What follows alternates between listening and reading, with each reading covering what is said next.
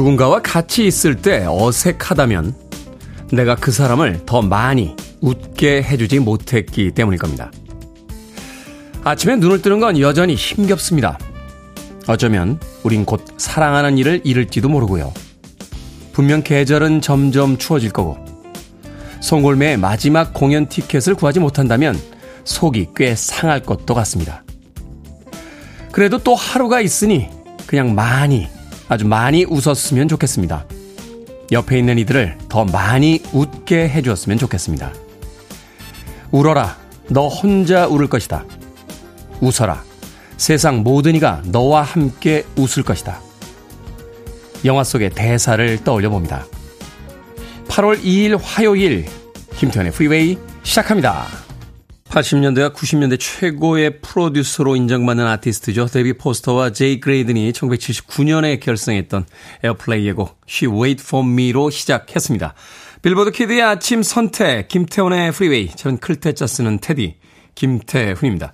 김종수님, 테디 밤새 안녕하신 거죠? 하셨는데 어젯밤에 잠 잘 잤습니다. 몇 시간 자진 못했습니다만 그래도 깊게 잠들었다 아침 시간에 일어났습니다.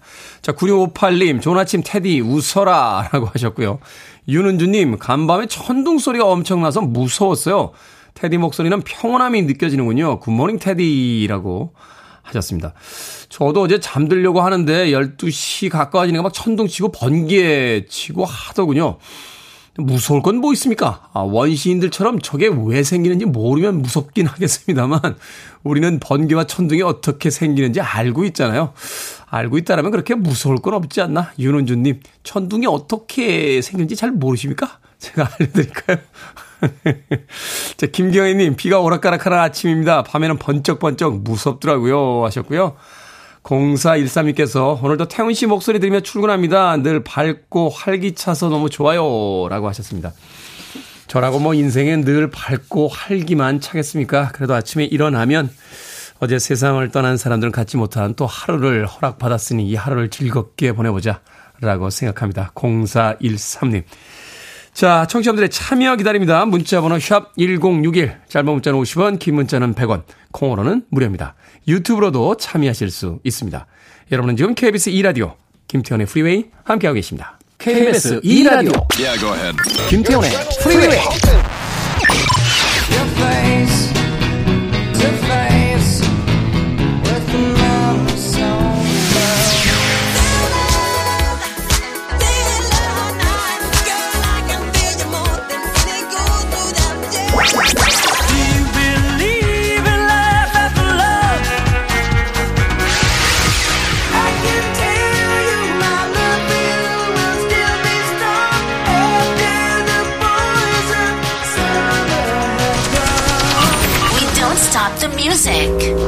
팔십 년대 정말 대단했던 여성 아티스트죠. 개인적으로도 굉장히 좋아했던 그런 아티스트였습니다. 슈나이스튼의 모던 걸 듣고 왔습니다.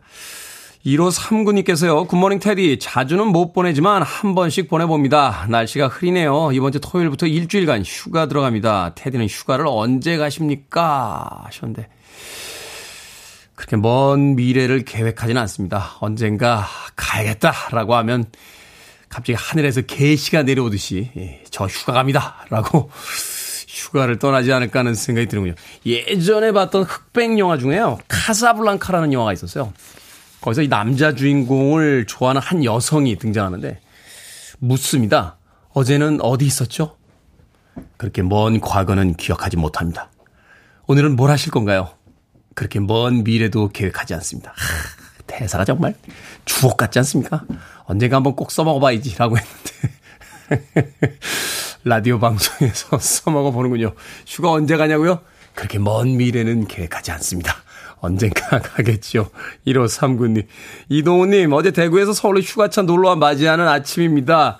밤새 잠을 제대로 못 잤어요. 일어날 시간인데 이제서야 잠이 쏟아집니다 라고 하셨는데, 잠이 쏟아져도 휴가로 서울까지 오셨는데 그래도 뭔가 계획, 일정을 진행하셔야 되지 않습니까? 저도 예전에요, 그 여행 가기 전날까지 힘들게 일하고 간신히 삼박 사일인가요? 사박 오일인가요? 여행 떠났던 적이 있는데 너무 피곤한 나머지 여행지 호텔에서 잠만 자다 왔어요. 돌아오는 날에 이럴 거면 도대체 여행을 왜 왔는지 혼자서 굉장히 허탈해하던 그런 기억이 납니다. 조금 피곤하시겠습니다만 휴가차 서울까지 오셨으니까 일찍 일어나셔서 오늘 아침부터 재미있는 일정들 소화하시길 바라겠습니다. 아메리카노 모바일 쿠폰 한 장 보내드릴게요. 콩으로 들어오셨는데 샵 일공육일로 이름과 아이디 보내주시면 모바일 쿠폰 보내드립니다. 짧은 문자 오십 원, 긴 문자 백 원입니다. 자, 케이 일이삼구칠사구구일님. 예전에 심야 방송 하시지 않으셨나요? 너무 오래전 일인가요? 그땐 정말 팬이었는데 이제 아침형 인간이 되신 건가요? 이제 매일 들으러 올게요. 반갑습니다. 라고 또 반가운 문자 보내주셨습니다. 심야 방송한 지 꽤 됐죠? 한 십여 년 전, 한 십오 년 전에 심야 방송 했었고요. 그리고 또 한 칠, 팔 년 전쯤에 또 심야 방송을 했었습니다. 사실 저는 한밤중 심야에 되게 특화되어 있는 디제이다라는 어떤 방송계의 편견 아닌 편견이 있었죠. 하지만 이제 아침 방송을 맡고 나서 보십시오. 이 년 동안 얼마나 잘합니까? 아, 저는 아침 방송에서 자리를 잡고 싶습니다. 케이 일이삼구칠사구구일님. 오랜만에 제 목소리 들으시고 반갑다고 문자 보내주셨습니다. 고맙습니다. 자, 음악 듣습니다. 최순계님 그리고 무도사 배추또사님이 신청하신 곡이죠. Bon Jovi, Living on a Prayer.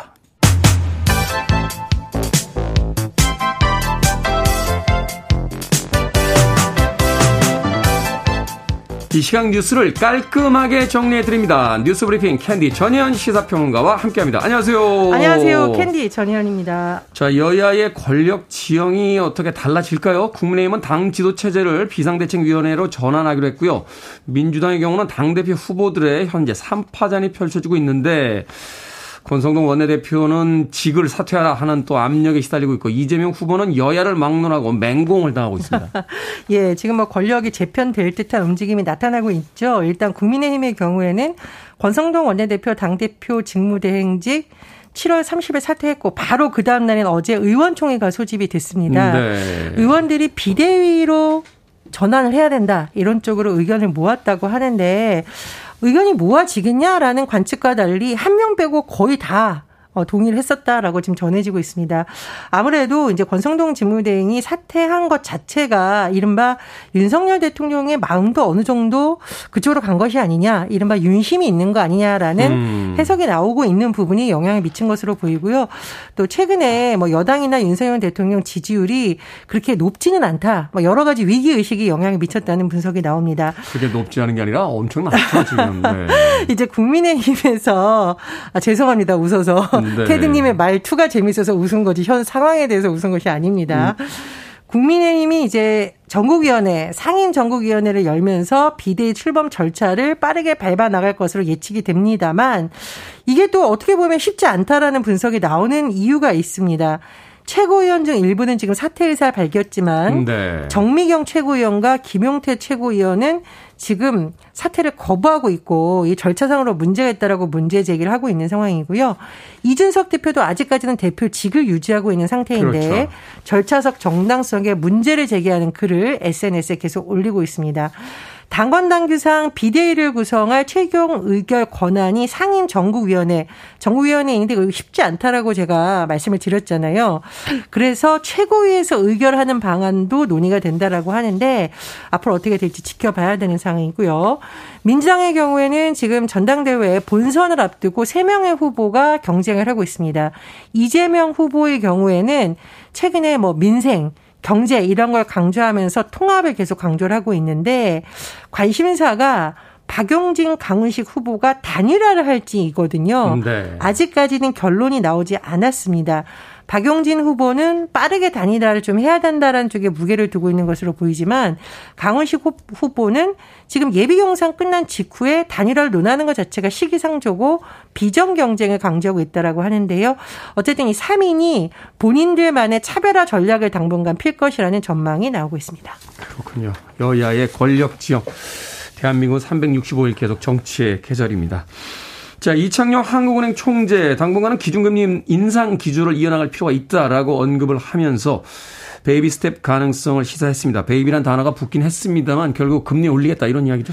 예, 뭐 확실하다기보다는 그런 해석이 나올 발언들이 나왔기 때문인데 네. 이창용 한국은행 총재가 어제 국회 기획재정위원회 업무 보고를 했습니다. 그 당시의 발언을 요약을 해보면 당분간 높은 물가 오름세가 지속될 것으로 예상되므로 기준금리 인상 기조를 이어나갈 필요가 있다라는 겁니다. 이 말은 오는 이십오일 금융통화위원회 통화정책 방향회의가 있는데 또 금리를 올린 것이 아니겠느냐라는 해석이 나오게 하는 대목입니다. 살펴보면 한국은행이 지난해 팔월 이후로 기준금리 인상 기조를 쭉 이어가고 있거든요. 그래서 지난달에는 기준금리를 한꺼번에 영점오 퍼센트포인트 인상하는 빅스텝을 단행을 했는데 이번에는 기준금리를 영점이오 퍼센트포인트 올리는 이른바 베이비 스텝을 밟을 것이라는 관측이 나오고 있습니다. 미국의 연방준비은행에서 무조건 인플레이션 잡겠다, 어, 금리 계속 인상할 것이다라고 시그널을 자꾸 보내고 있으니까 우리나라에서도 고민이 좀 많을 것 같습니다. 자, 국민대가 김건희 여사의 논문 재검증 결과를 발표했습니다. 총 네 편의 논문을 검증한 결과, 그 결과가 나왔죠? 그렇습니다. 이 표절 의혹이 제기됐던 김건희 여사 논문 지금 네 편인데요. 국민대의 재조사 결과가 나왔습니다. 왜 재조사인지는 제가 좀 이따 다시 설명을 드릴 텐데 박사학위 논문을 포함한 세 편은 표절이 아니고 나머지 한 편은 검증 불가라는 건데요. 구체적으로 살펴보면 어, 박사학위 논문 한 편, 학술지 논문 세 편 제가 말씀드렸는데 이게 이제 표절 그리고 함량 미달 논란 이런 부분들이 대선 전에 불거졌었는데요. 국민대의 재조사 결과 어, 논문 세 편에 대해서는 연구 부정행위가 아니다. 인용이 과하거나 표현이 미흡한 점이 있지만 디자인 전문대학원 특성상 실무, 실용의 비중을 두고 있다라고 설명을 했고요. 다른 학술지 논문 한 편에 대해서는 심사 당시에 자료가 사라져서 판단 자체가 어렵다라고 결론을 내렸습니다. 따라서 김건희 여사의 국민대 대학원 박사 학위가 유지될 것이라는 전망이 나오고 있습니다. 근데 제가 재조사라고 말씀을 드린 이유는 네. 지난해 구월 국민대가 이 논란이 됐던 논문들에 대해서 예비 조사를 벌였는데 검증 시효 오 년이 지났다라고 하면서 본조사를 진행하지 않았습니다. 그렇죠. 그런데 교육부가 시효 규정 자체가 폐지됐다 후속 조치를 요구하면서 지난해 십일월 국민대가 다시 재조사에 착수했고 이번에 결과가 나온 것입니다. 어, 뭐 이런 부분 때문인지 국민대가 시효 오 년 지난 논문 검증 대상이 아니다라고 다시 입장을 유지하면서 법제처의 유권 해석을 요청하겠다고 했습니다.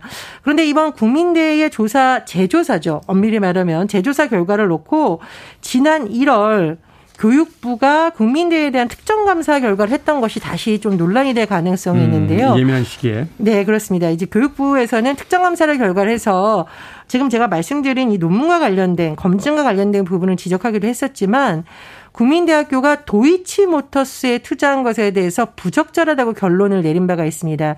지난 일월 이십오일 이런 특정감사 결과가 알려졌는데요.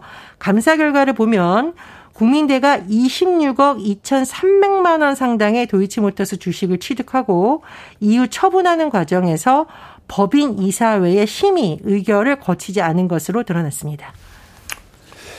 자, 오늘의 시사 엉뚱 퀴즈 어떤 문제입니까? 예, 금리 인상과 관련해 베이비 스텝 가능성 소식 전해드렸습니다. 금리 인상에서는 아무리 베이비 스텝이라고 하더라도 이 대출금리 걱정하는 분들에게는 좀 무서울 수 있는 소식인데요. 그렇죠. 그러나 아기의 아장아장하는 베이비 스텝은 귀엽습니다. 자, 여기서 오늘의 시사 엉뚱 퀴즈. 걸음마를 시작하는 아기의 걸음마 연습을 도와주는 이것은 무엇일까요? 바퀴가 달린 구조입니다. 일 번 보청기, 이 번 보자기, 삼 번 보행기, 사 번 비행기. 정답 아시는 분들은 지금 보내주시면 됩니다. 재미있는 오답 포함해서 모두 열 분에게 아메리카노 쿠폰 보내드립니다. 걸음마를 시작하는 아기의 걸음마 연습을 도와주는 바퀴가 달린 이것은 무엇일까요? 일 번 보청기, 이 번 보자기, 삼 번 보행기, 사 번 비행기 되겠습니다. 문자번호 샵 일공육일, 짧은 문자 오십 원, 긴 문자 백 원, 콩으로는 무료입니다. 뉴스브리핑 전현 시사평론가와 함께했습니다. 고맙습니다. 감사합니다. 육사삼삼님께서 신청하셨습니다. 쉐어입니다. Believe.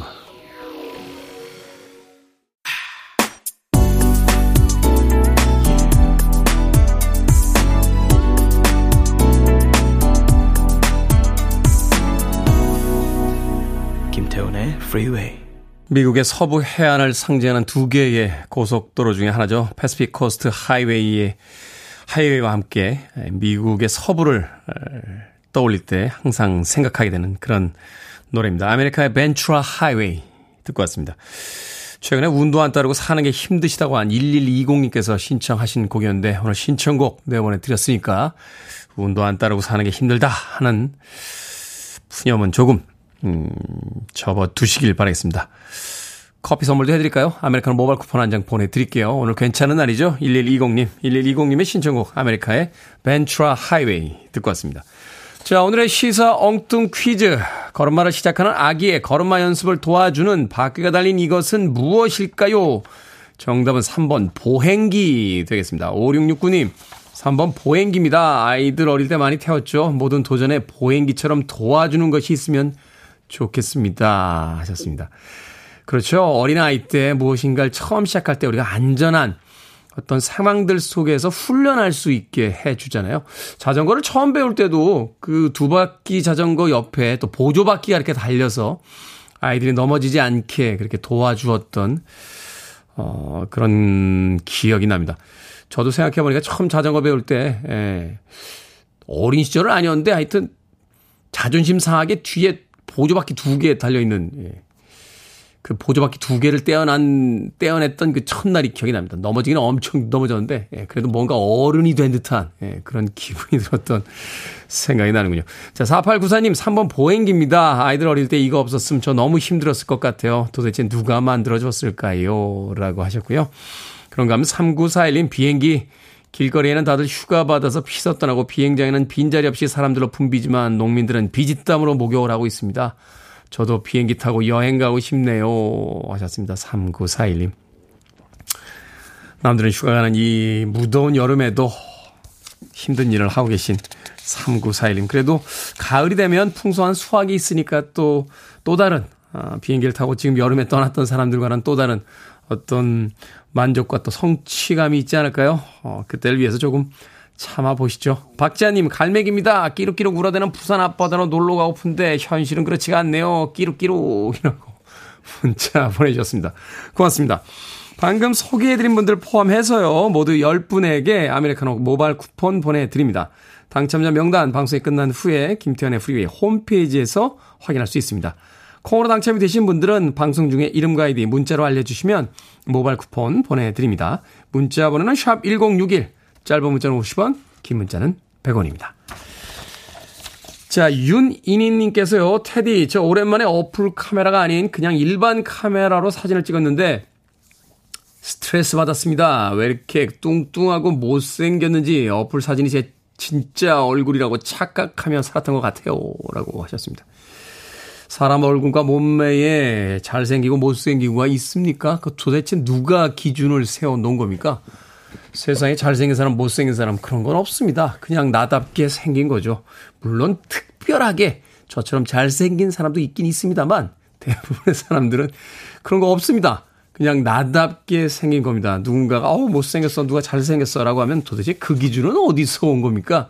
라고 한번 자신 있게 목청을 높여보시길 바라겠습니다. 세상의 기준에 따라 살지 말고 우리 기준에 따라서 살아야죠.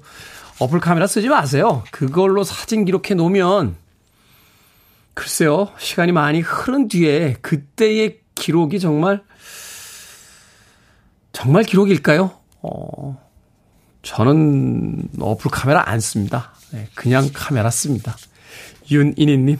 아메리카노 모바일 쿠폰 한 장 보내드릴게요. 시원하게 아이스 커피 드시면서 누가 나보고 못생겼더라고 그래 라고 자신만만하게 세상에다 소리 한번 치시길 바라겠습니다. 자, 이이일일님께서 신청해 주신 곡입니다. 아, 원래는 데뷔 보이의 곡이었죠. 널바나가 아주 멋지게 리메이크했습니다. The Man Who Sold the World. 김태훈의 Freeway. Are you ready?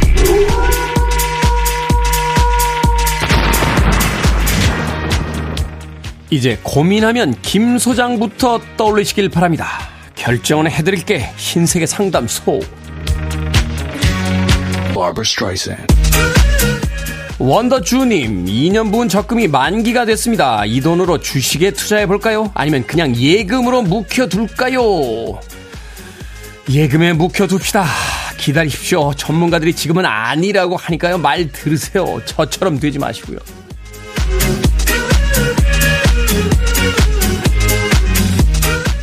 익명으로 이모님, 부장님, 과장님과 출장을 가는데요. 기차 타고 네 시간 가야 합니다. 누구 옆에 앉을까요? 부장님? 아니면 과장님? 마음 같아선 각자 앉고 싶네요. 부장님 옆에 앉으세요. 피할 수 없다면 높은 사람하고 앉아서 가는 겁니다.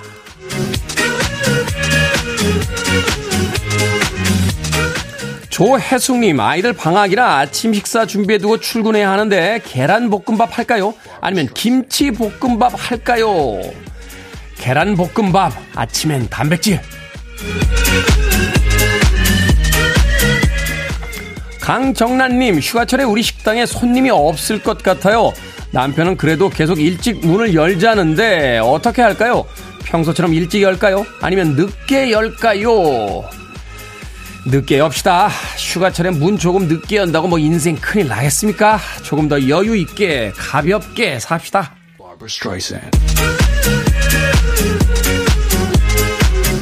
방금 소개해드린 네 분에게 선물도 보내드립니다. 콩으로 뽑힌 분들 방송 중에 이름과 아이디 문자로 알려주세요. 여러분의 고민 정성껏 해결해드립니다. 고민 사연도 계속 보내주시기 바랍니다. 문자번호 샵 천육십일, 짧은 문자 오십 원, 긴 문자 백 원, 콩으로는 무료입니다. 토니 베슬입니다. 미키. You're listening to one of the best radio stations around. You're listening to 김태훈의 Freeway. 빌보드 키드의 아침 선택, 케이비에스 이 라디오 김태훈의 Freeway 함께하고 계십니다. 일삼팔육님께서요. 테디, 저는 이른 아침부터 만두를 굽고 있습니다. 출근하면 오전 시간대에 꼬르륵 소리가 너무 심하게 나서 아침을 먹어야 하거든요. 야근할 때도 저녁을 먹으면, 저녁을 걸으면 꼬르륵 소리가 나고 참 난감합니다.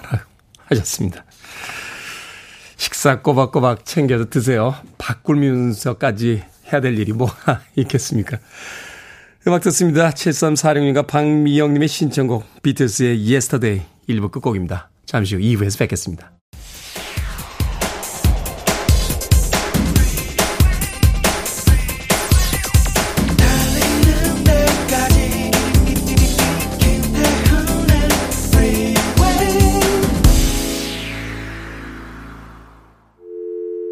I need your arms around me. I need to feel your touch.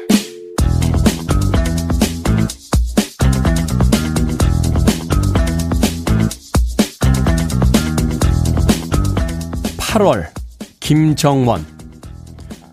할아버지가 대인시장에서 수박을 고르신다. 가운데 손가락으로 수박을 툭툭 두드려보고 잘 익었다 하시고 노점상 널 조각 곁에 바짝 쪼그려 앉은 내 머리를 툭툭 두드려보고는 아직 멀었다 하신다.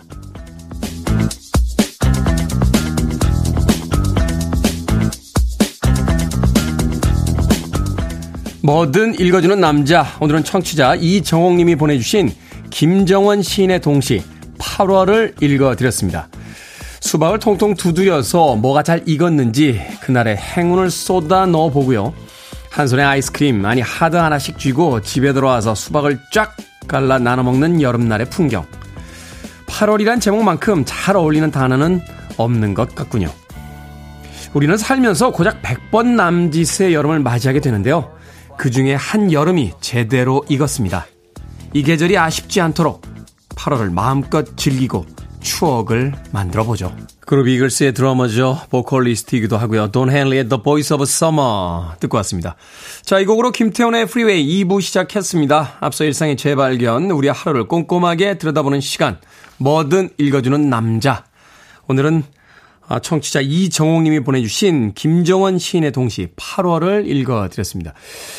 정윤성님, 팔월도 팔팔하게 보내겠어요 라고 하셨고요. 김보배님, 지금은 수박에 붙은 당도 몇 브릭스인지 보고 사는데 예전에는 수박 하나도 기대와 모험으로 먹던 시절이 있었죠 하셨습니다. 그렇죠. 어, 예전에는 그 과일 가게에서 수박 한 통 사오면 그 집에서 칼을 대고 반으로 쫙 가를 때 과연 얼마나 잘 익었을까 기대하고 또 두근두근 거리던 그런 시절도 있었습니다. 김성식님, 팔월도 이번 주말에 입추고 학생들 계약하고 광복절 있고 그러면 또 빨리 지나가겠죠. 팔월만 지나면 이 뜨거웠던 공기가 선선해질 것 같습니다. 라고 하셨는데 여름을 별로 좋아하지 않으시는군요. 저는 여름을 너무너무 좋아하는데 팔월 들어오면 장마 끝나고 좀 해가 쨍하게 나겠거니라고 했는데 또 비가 내리고 있어서 살짝 우울하기도 합니다. 하지만 뭐 팔월은 아직 한 달이나 남아있고 비 소식은 이번 주에서 다음 주 초반까지 걸쳐 있는데 그 뒤로는 온전히 여름을 맛볼 수 있는 또 그런 날들이 있겠죠.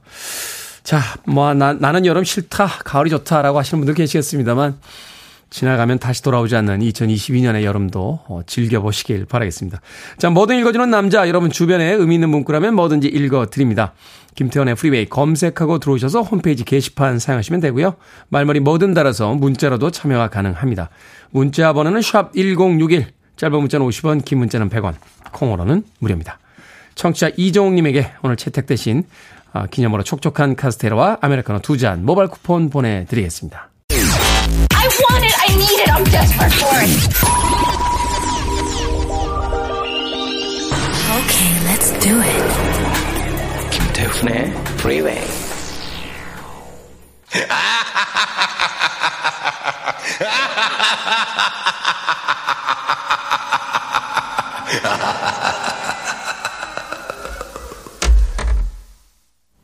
음악이 발표된 지 사십 년의 시간이 가깝게 흘렀습니다만 여전히 멋진 곡이죠. 마이클 잭슨의 스릴러 듣고 왔습니다. 최혜진님, 남편이 휴가 끝나고 오늘 집으로 돌아옵니다. 제 휴가도 끝이 나는군요. 위로의 노래 부탁드립니다. 라고 하셨습니다. 남편이 휴가인데 같이 어디 안 가셨어요? 각자 가셨습니다. 남편이 휴가 끝나고 집으로 돌아온다. 에, 고로 나의 휴가도 끝이다. 너무 이해가 됩니다. 너무 이해가 돼요. 저희 아버지가 베트남에 한 이십오 년 정도 가 계셨는데 물론 이제 중간에 명절 때는 들어오시고요. 일이 있을 때는 한국 들어오시고 하셨는데 그 기간 동안이 저희 어머니의 이제 휴가 기간이셨죠. 어, 코로나가 이제 퍼지면서 이 년 전에 에, 네, 아주 들어오셨어요, 국내로. 네. 제 어머니 지난 이 년 동안 전화만 드리면, 네, 아버지 때문에 못 살겠다라는 이야기를 저한테 너무 하셔가지고, 네. 그래서 제가 가끔 그런 얘기 해요. 그러길래 결혼하시기 전에 저한테 물어보셨어야죠. 어? 저한테 미리 물어보셨으면 제가 대답을 해드리는데, 왜 나한테 안 물어보고 결혼을 하셨냐고, 제가. 남편 휴가 끝나고 집으로 온다, 휴가 끝이다라고. 위로의 노래를 부탁하셨는데 마이클 잭슨의 스릴러가 위로의 노래가 됐는지 모르겠습니다. 아, 치킨 한 마리와 콜라 보내드릴게요. 어, 남편 돌아오신 뒤에 그래도 뭐 외출은 하실 거 아니에요. 외출하셨을 때 혼자만의 휴가 기분을 느끼시면서 남편 나눠주지 마시고 치킨은 역시 혼치킨이죠. 네, 혼치킨 하시길 바라겠습니다. 최혜진님, 콩으로 오셨는데 다시 한번 샵 천육십일로 이름과 아이디 보내주시면 저희가 모바일 쿠폰 보내드립니다. 짧은 문자 오십 원, 긴 문자 백 원입니다. 조미연님, 미국에 있는 아들한테 톡이 왔습니다. 딱지 사진 보내달라고요. 딱지는 저희 집의 반려견이에요. 그래서 딸아이와 제 사진을 찍어서 보냈더니 됐다고 하면서 딱지 사진이나 보내라네요. 엄마 아빠 보고 싶지 않냐라고 하니 그닥이래요. 빈말이라도 보고 싶다 해주면 안 되나요? 하셨습니다. 조미연님, 아들이 뭘 몰라서 그러죠. 어, 지금이야 뭐 미국에 가 있고 부모님 돈으로 공부하고 이러니까 어, 딱지 사진 보내주세요. 이렇게 잘난 척 하겠습니다만 한번 유학생활 끝나고 돌아와서 아, 유학인가요? 아니면 여행인가요? 어쨌건 네, 한국으로 다시 돌아와서 이제 부모님 집으로 돌아온 뒤에 한번 두고 봅시다. 라고 이야기해 주십시오. 조미연님. 제가 피자 한 판하고 콜라 세트 보내드릴게요. 꼭 모바일 쿠폰 가지고 계시다가 아드님이 한국으로 돌아오시면 그때 시켜서 아들 빼고 예, 딱지와 함께 맛있게 드시길 바라겠습니다. 조미연님. 자, 임명웅님. 비가 와서 촉촉한 날 휴가 이 일째 되는 날입니다. 오늘은 두 딸들이랑 영화 보고 맛있는 점심 먹고 카페 가서 디저트 먹으러 갑니다. 부럽쥬? 라고 하셨습니다. 부럽네요. 휴가 이 일째 딸들이랑 영화 보고 맛있는 점심 먹고 디저트도 먹고. 임명옥님, 세상 모든 사람들이 부러워할 수 있도록 행복한 하루 보내시길 바라겠습니다. 자, 그런가 하면요. 이 비 내리는 아침에도 일하시는 분들이 계세요. 천사님, 화물 운송하는 남편이 새벽에 배송 나간 물품이 비에 젖어 곤혹을 치르고 있는 모양입니다. 걱정도 되고 남편이 안쓰럽기도 해서 마음이 안 좋아요. 더운데 일하는 우리 남편 힘내라고 응원해 주세요. 라고 하셨습니다. 천사님. 비가 오는 게 운치가 있다, 뭐 분위기 있다라고 생각할 수도 있겠습니다만 바깥에서 일하시는 분들에겐 참 곤혹스러운 날들이죠. 천사님에게 제가 마트 상품권 보내드릴게요. 마트에서 맛있는 반찬 사오셔서 일 마치고 돌아오시는 남편과 함께 나누시길 바라겠습니다. 자, 김용민님과 김상균님께서 신청하셨습니다. Britney Spears, Lucky.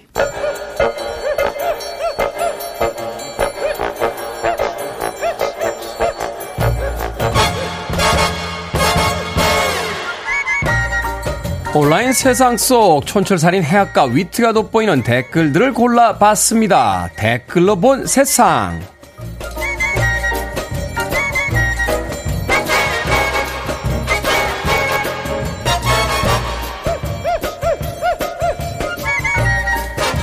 첫 번째 댓글로 본 세상. 한국 길거리의 지배자가 비둘기라면 호주에는 야생 앵무새 코카투가 있는데요.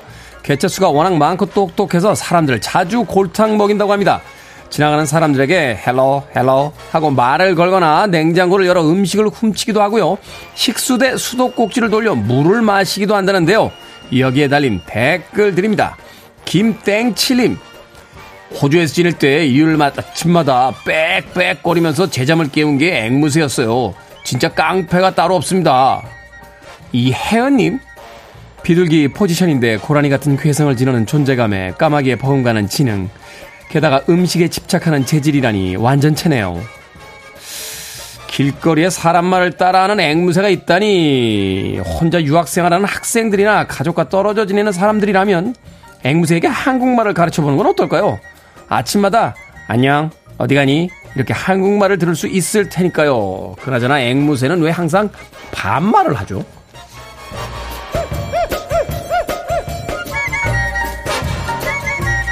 두 번째 댓글로 본 세상. 며칠 전 말레이시아 밤하늘에 정체불명의 불꽃들이 쏟아져 내렸습니다. 에스엔에스에는 유성우라며 목격 영상들이 올라왔는데요. 알고 보니 중국이 쏘아올린 우주 발사체 잔해물이었다고 합니다. 이 로켓 발, 잔해물이 우리나라 시각으로 칠월 삼십일일 새벽 필리핀 남서부 바닥에 추락, 추락하면서 유성우처럼 보인 건데요. 여기에 달린 댓글 드립니다. 스물세님. 이제 외계인들도 메이드 인 차이나의 뜻을 알게 된 건가요? 당님. 이 정도면 중국에는 어떻게 하면 세계 각국의 민폐와 짜증을 불러일으킬까 고민하는 부서가 따로 있는 듯합니다.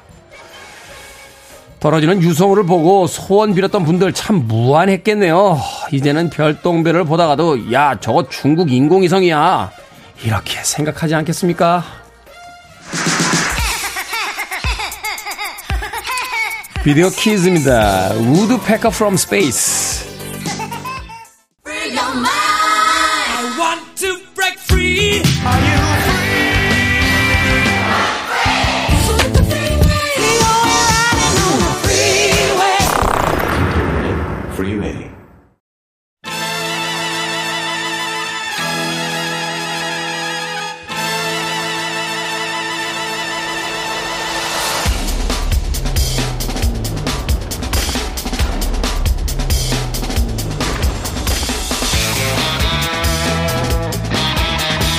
애청자 신은주님께서요. 정말 좋은 코너, 쉬운 설명으로 잘 이해가 됩니다 하셨습니다. 어려운 이슈를 어렵게 설명하는 분은 많지만 쉽게 설명하는 분 정말 보기 드물죠. 프리웨이 보석, 경제명사수, 경제해결사 박정원 명지대 특임교수님과 함께합니다. 이게 뭐니 사무소 교수님 나오셨습니다. 안녕하세요. 예, 안녕하세요. 경제 문제, 사실은 우리 삶에 가장 밀접한 문제 있는데 은행이나 보험사에 가서 설명을 해주면 도대체 무슨 말인지 알아들을 수가 없습니다. 바로 그런 어려운 나무 같은 이야기를 쉽게 풀어주는 시간이죠. 이게 뭐니 사무소. 오늘은 최근에 금리가 오르면서 전세자금 대출 이자가 월세보다 많다는 이유로 임차인들의 월세 선호도가 높아졌다 하는 뉴스에서 가져와 봤습니다. 자, 우리 부동산 시장에 이제 전세가 월세로 바뀌는 그런 어떤 과도기에 와 있다, 이렇게 진단을 하는 전문가들도 있는데, 일단은 전세 제도부터 좀 짚어보고 넘어가 보죠. 이게 우리나라만 가지고 있는 아주 독특한 제도다 뭐 이렇게 이야기를 하던데 맞습니까? 예, 사실 뭐 공부한 사람들이 어디만 이런 얘기하기 되게 부담스러워하지 않습니까? 그렇죠. 전 세계에 뭐 많은 국가들이 있고 우리가 알지 못하는 어디가 있을지 모르니까요. 맞습니다. 네. 그런 과정임에도 불구하고 해외 세미나를 갔었을 때요, 우리나라 전세 제도를 설명하기 위해서 아니면 전세 제도에 관심 있는 학자들이 이 전세, 우리나라 전세를 미국식으로 표현하는 방식이 있습니다. 네. 바로 전세. 아, 이게 번역되는 외국어가 없다는 없어요. 거? 없어요. 그러면 우리만의 고유한 제도라고 볼 수 있는 거군요. 그렇습니다. 오. 그래서 이 제도에 대해서 전세라고 부르면서 이게 뭐냐 하면 하면서 한참을 설명하는 게 통상적이거든요. 음. 그러니까 진짜 전세 제도라는 건 우리나라만 있다 해도 과언이 아닌 것 같아요. 대단하군요. 이 전세 제도, 근데 어떻게 우리나라에만 유일한 제도로서 이제 생기게 되고 정착하게 된 겁니까? 이게 또 특이합니다. 그 전세라는 제도를 국가에서 인위적으로 이런 방식으로 부동산을 임대하고 임차합시다라고 가이드를 준 게 전혀 아니에요. 음. 그러니까 말 그대로 그냥 우리 개개인들이 자연 발생적으로 전세라는 방법을 생각해냈고 네. 누군가가 생각해낸 거를 다른 사람이 어 나도 저렇게 하면 되겠네. 어, 괜찮은데 그 제도? 네. 하면서 이렇게 이렇게 된 건데요. 아. 그러면 이 제도를 언제 처음 이제 이용하기 시작했느냐라고 했었을 때요. 뭐 고려 시대, 조선 시대 얘기한 학자분들도 계신데 그때 내용은 사실 임, 어 저기 뭐라 할까요? 주택담보대출 개념이고요. 음. 지금 우리가 이용하는 전세 제도와 가장 가깝고 가장 비슷한 것은 강화도 조약대입니다. 강화도 조약대. 예.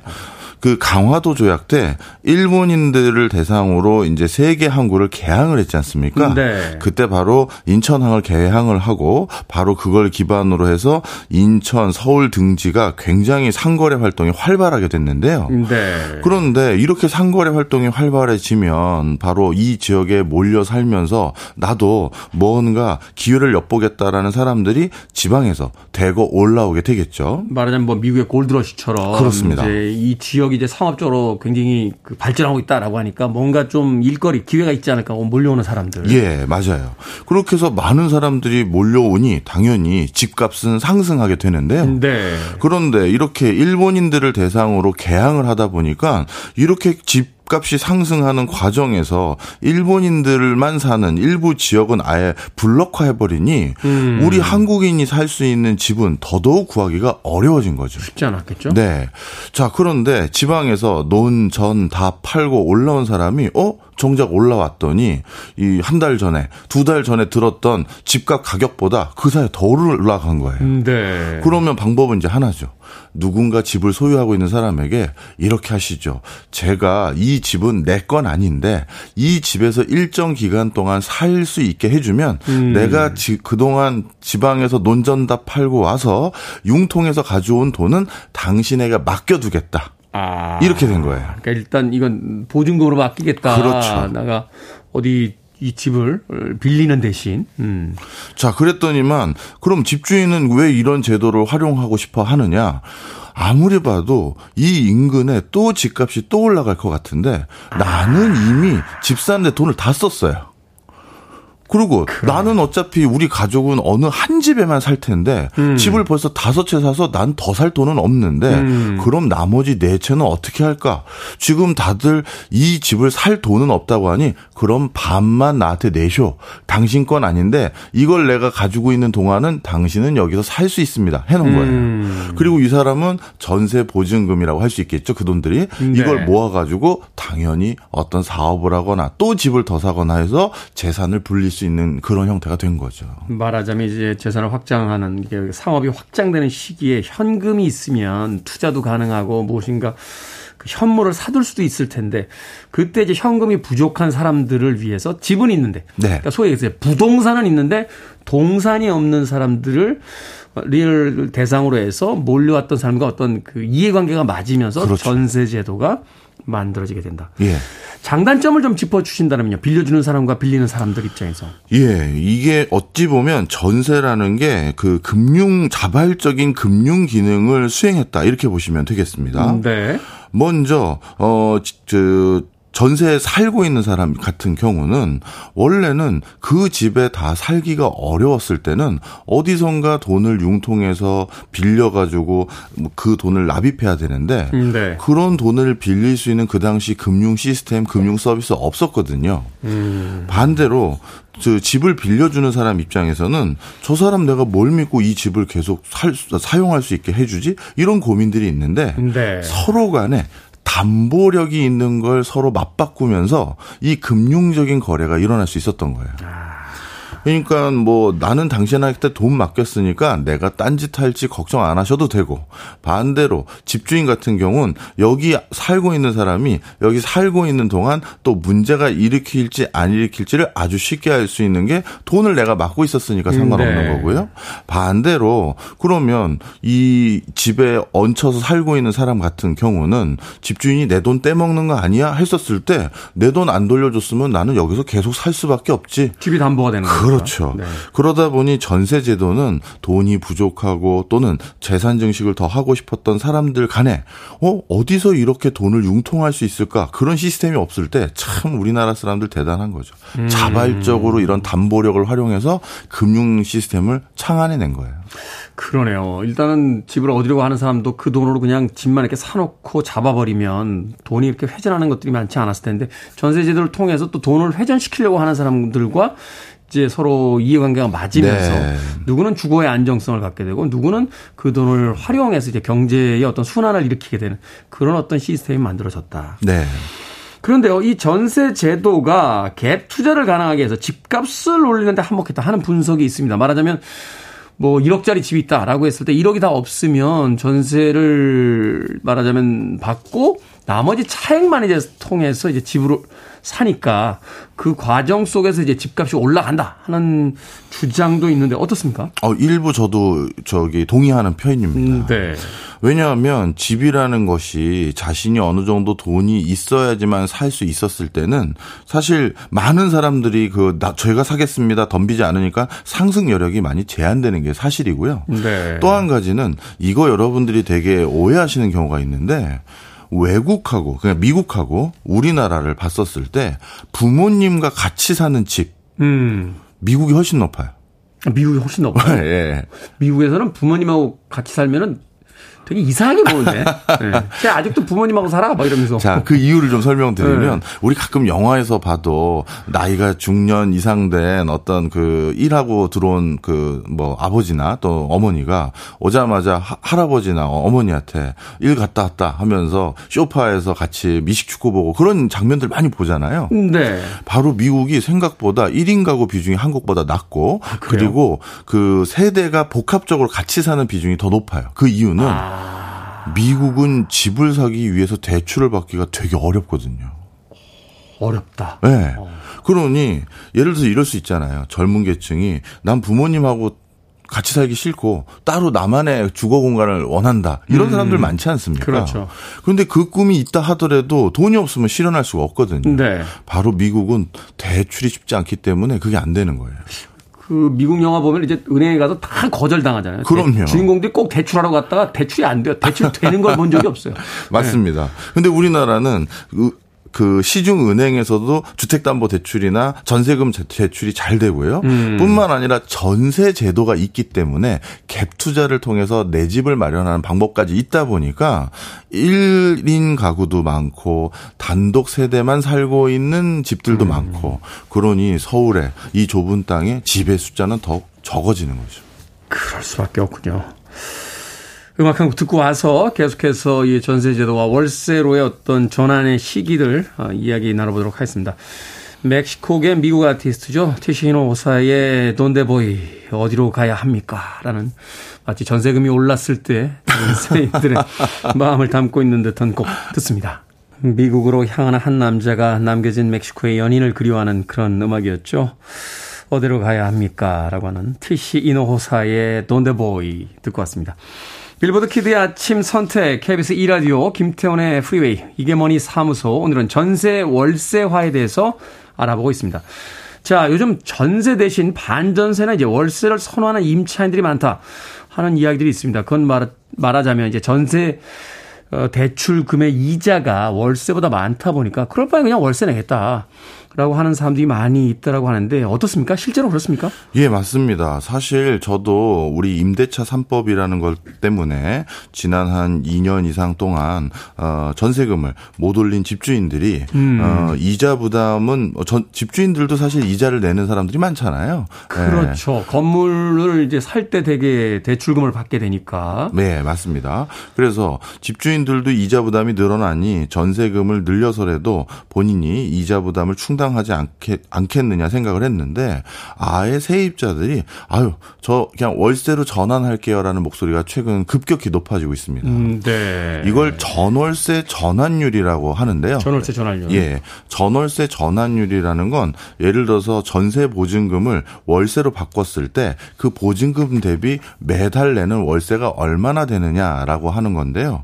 오 퍼센트 정도 됩니다. 오 퍼센트. 예, 통상적으로요. 네. 그러니까 일억 보증금을 내고 살 집을 내가 월세로 바꿀게요 하면 일억의 오 퍼센트에 해당되는 돈을 매달 내야 되는 거죠. 아. 네.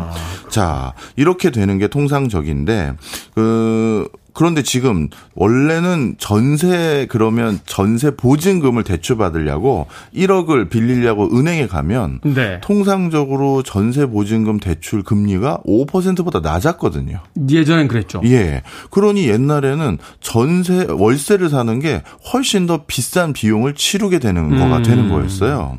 그런데 최근 어떻게 됐느냐? 야, 이 금리가 올라가기 시작하더니 좀 전에 말씀드렸던 전월세 전환율보다 더 금리가 높아지니 지금 뭐 칠 퍼센트대, 뭐 팔 퍼센트대 이렇게 나오잖아요. 예. 그러니 차라리 전세를 보증금을 은행에 빌려서 그 이자 내는 것보다 월세가 싸다 판단해서 아예 월세로 전환하는 숫자가 늘고 있는 것입니다. 그러니까 일억짜리 전세를 들어가려고 은행에 가서 전세 대출금을 받으면 일억에 따른 이제 이자율만 계산했을 때 뭐 칠십만 원 정도, 칠 퍼센트면 칠십만 원을 내야 된다 이자로. 그런데 전월세 전환율을 봤을 때는 오 퍼센트를 통상으로 보니까 그냥 월세로 하면 일억짜리 전셋집인데 저희 월세로 들어갈게요. 그럼 오십만 원만 내면 되는 상황이 펼쳐지니까 이자보다 월세가 더 싸다라고 지금 느끼고 있다. 자, 그러면 이 전세를 반전세나 월세로 전환한 또 다른 이유도 있습니까? 어, 예, 또 다른 이유도 있습니다. 하나는 또 역시 대출 규제죠. 예. 대출 규제. 예. 그, 우리 그 집이라는 건요, 주식 투자와는 또 전혀 달라요. 그러니까, 음. 뭐, 우리 둘이 뭐 삼성전자 주식을 샀다라고 했었을 때, 거기에 남다른 애정과 가치를 부여하고 그런 게 아니라, 그냥 삼성전자 주식 많이 수익 오르면 좋고, 아니면 음. 안 좋고, 이거잖아요. 그렇죠. 그런데 집은, 나 어느 동네 살아? 이런 가치를 부여해요.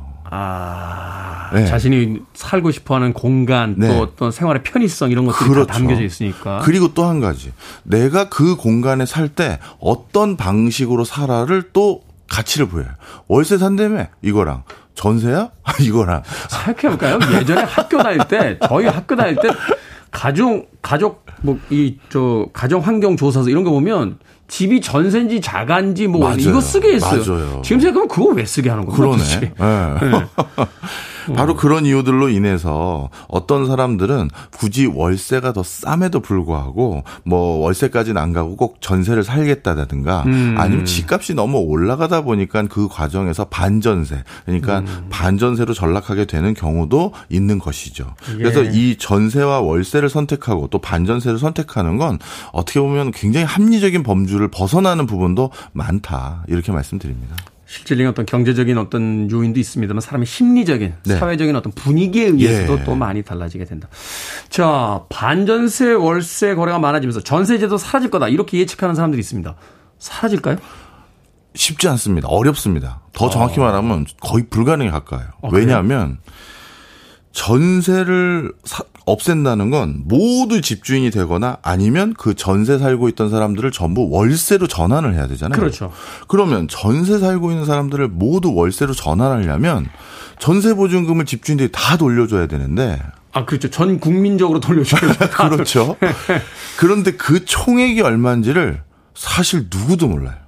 아. 그러니까 총액을 국가에서 통계로 집계한 걸 가지고 있질 않아요.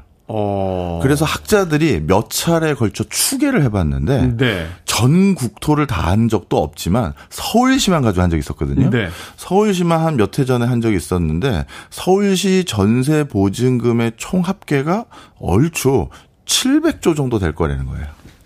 일 년 예산보다 많네요. 그러면 지금 더 올랐을 테니까 당연히 천조 가까이 될 거거든요. 그렇죠.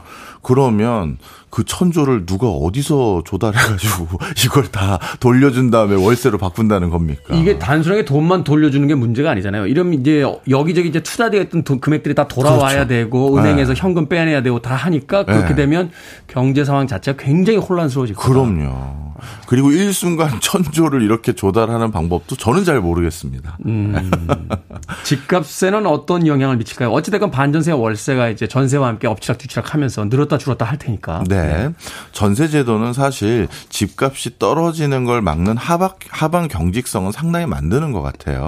네. 어, 내가 온전히 대출이라든가 내 돈이 없었을 때 그 집을 살, 사, 아, 사서 보유할 수 있는 큰 힘이 되는 건 분명 전세 보증금입니다. 그렇죠. 그래서 버틸 수 있게끔 해주고 또 버틸 여력을 더 늘려줄 수 있는 게 전세 제도이기 때문에 우리나라에서 집값이 잘 안 떨어지는 대표적인 요인은 이거라는 분석을 해외에서 더욱더 정확하게 해주세요. 네. 어, 그렇지만 뭐 사실 반대로 따지면 뭐 개인 입장에서는 어떻게든 내가 있는 돈은 없고 우리 이제 십 년 어, 열심히 직장 생활해서 뭐 집장만 한다는 게 쉽지 않잖아요. 그렇죠. 그런 과정에서 내 집을 그래도 한 칸이라도 만들 수 있는 방법은 또 전세 제도이기도 하죠. 네. 최근에 뭐 이자율이 올라가서 그렇지 사실은 이자율이 월세보다 낮았을 때는 그래서 서민들에게 목돈을 모을 수 있는 어떤 기회를 또 제공 해주기도 네. 했었고 또 주거 안정성이 생기기 때문에 뭐 직장을 잃은 뒤에도 다시 재기할 때까지 그래도 몇 년, 이 년 정도는 자기 집에서 머물 수 있는 그런 기회들이 있었던 건데 전세와 월세 제도 어떤 방식이든지 좀 좋은 경제 정책을 통해서 안정화됐으면 좋겠다 하는 생각 해봅니다. 자, 이게 뭐니 사무소 오늘은 반전세 월세 거래가 많아지고 있는 부동산 임대 시장의 현재 박정원 명지대 특임 교수님과 이야기 나눠봤습니다. 고맙습니다. 감사합니다.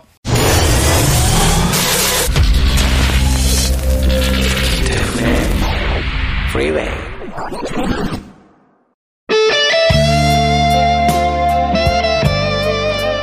케이비에스 이 라디오 김태훈의 프리웨이 오늘 방송 여기까지입니다.